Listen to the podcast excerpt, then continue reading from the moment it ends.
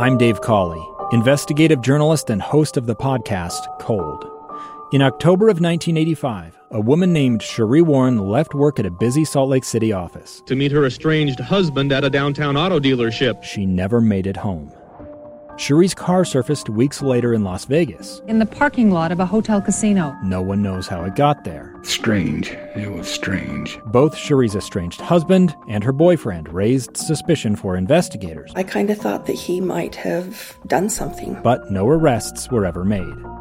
In Cold Season 3, we dig into double lives, make new connections in the case, and examine the difficulty raised by reasonable doubt. We want answers just as much as anyone else. They have creeps like that now, too, so nothing's changed.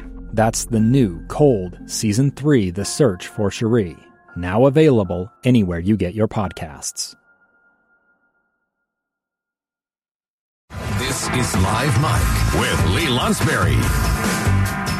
Welcome back to the program. I'm Lee Lonsberry, episode 22. I, uh, I, can't tell you how uh, thrilling those last two segments were to speak to former Congressman Chris Cannon, and get his insight on uh, both his experience as a manager prosecuting the president of the United States at the time, uh, a responsibility uh, asked of no one else uh, living at the time. Incredible, and to get his insight on how things will be playing out as this trial carries on here in the Senate. Absolutely fascinating. I'm grateful to him. And in fact, I just learned that he will be a part of Jeff Caplan's afternoon news. So you'll hear more from the congressman and get more of his experience from 1999 during the uh, Senate trial of Bill Clinton uh, later on in the program. This segment, though, another one I was excited about. So you heard me yesterday, I did a poor job communicating my thoughts, but it had to do uh, with a, a gun part, and there was some judges that were looking at things, and some debate really between a judge and the ATF uh, as to what is the definition of a gun. I got the I got the the gist of the story out, uh, I think, well enough. Uh, but I called my friend Clark Aposhian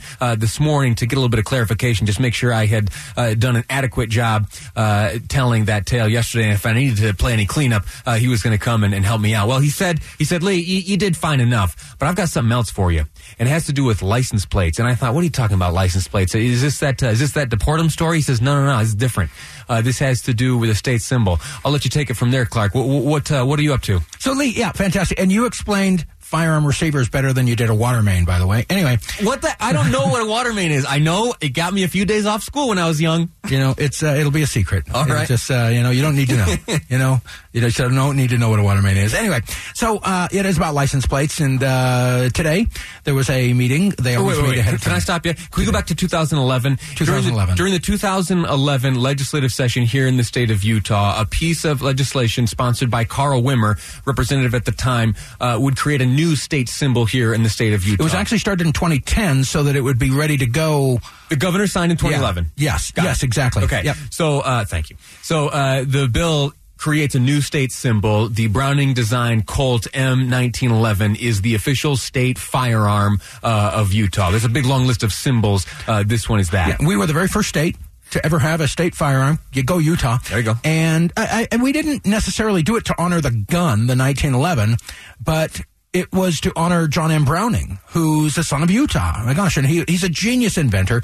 Uh, his designs, firearm designs, go well, well beyond the 1911, um, and they're still in use today, 100 years later. And the 1911, by its very name, it designates the year not that it was made, but that it was adopted by the U.S. military. It was in 1911, so it was fitting to do it on the 100 year anniversary. We presented that gun on the south steps of the Capitol. You know, Browning made a special uh, design of it and presented it along with Chris Browning, the great grandson of John M. Browning, to the governor, and, and he accepted it. And um, and so it has been our state symbol ever since then. So that was 2011. Uh, what's happening now? So what's happening now? Uh, some people, me, and uh, and one of our directors, uh, we got new pickup trucks, and so we wanted license plates. And so he ordered 1911 on an In God We Trust plate, and I ordered M1911A1, the, the very specific Right. designation, and they were both denied by the tax commission, the Motor Vehicles Department of the Tax Commission, who handles that. And they cited uh, statute and they cited administrative rule as to their decision. I appealed it. I wrote a letter to them and I appealed it, citing their own statute saying no authority here. And they denied it again. And on my next appeal, it goes to a hearing. So I have a hearing. Um, actually, I'm literally suing again. Yet Clark Aposhian suing somebody else. Uh, we're suing uh, the the Utah State Tax Commission, the state of Utah, and so I thought, well, this isn't good enough because it's just going to be, you know, we know it's been done before and we're going to lose. So if they if they utilize the same logic, so I went to the Administrative Rules Committee and I said, we have an example of a state agency that is either overstepping its bound or not interpreting the existing administrative rules and statutes correctly.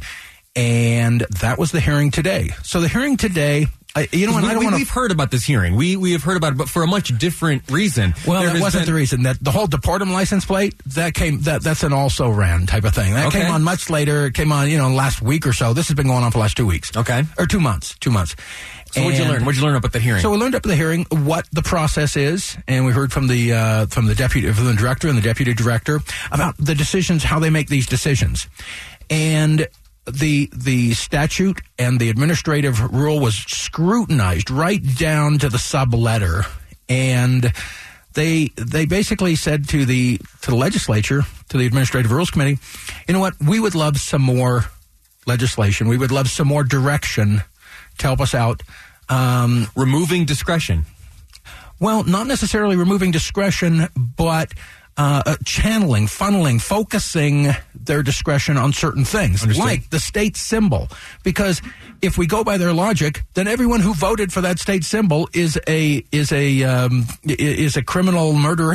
you know, so on, you know that that's endangering the public health welfare. You know, some of these words that were used in the statute, and we can't have that. It was meant to be. I mean, the 1911 as a state symbol was meant to be a unifying, not a contentious issue. But I think that people can find contention anywhere they look if they really look for it. And just for context here, when we talk about state symbols, we're talking about things like the official state dessert, which is green jello, the official state flower, the sego lily, or the what the the official historic state vegetable, the sugar beet.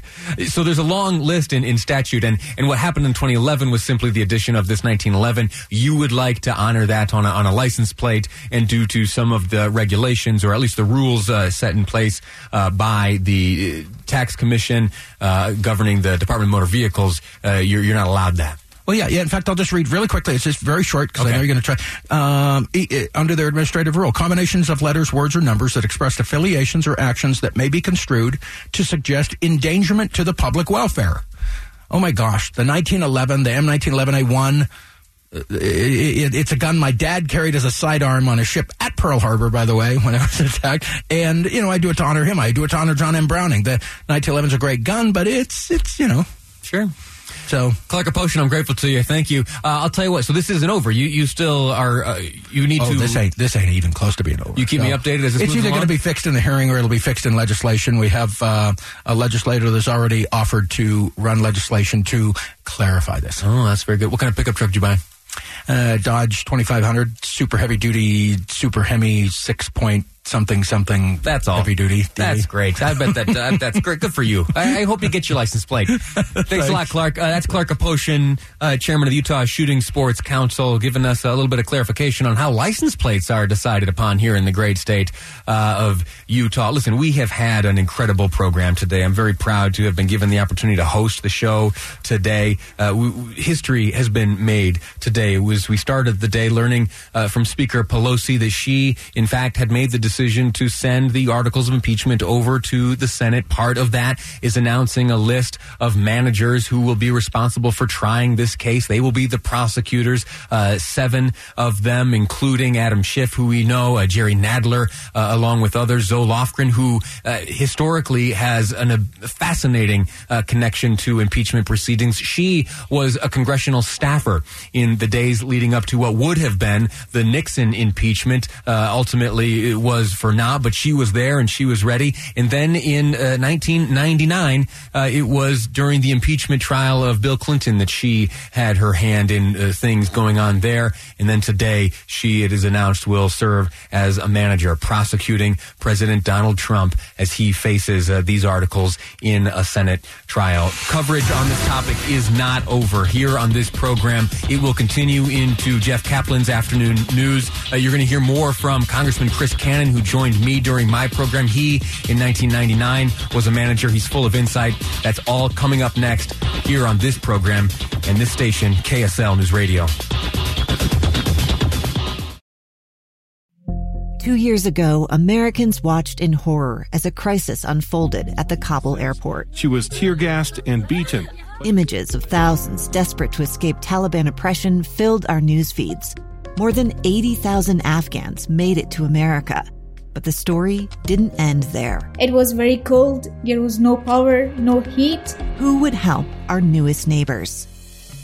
I'm Andrea Smardon. In Stranger Becomes Neighbor, you'll hear the stories of some remarkable refugees who left their homes and their dreams behind only to start over from zero. Their only possession was three blankets. And you'll meet Americans who stepped up to help them. You want me to come when you deliver your baby. What can one person do in the face of an international disaster decades in the making?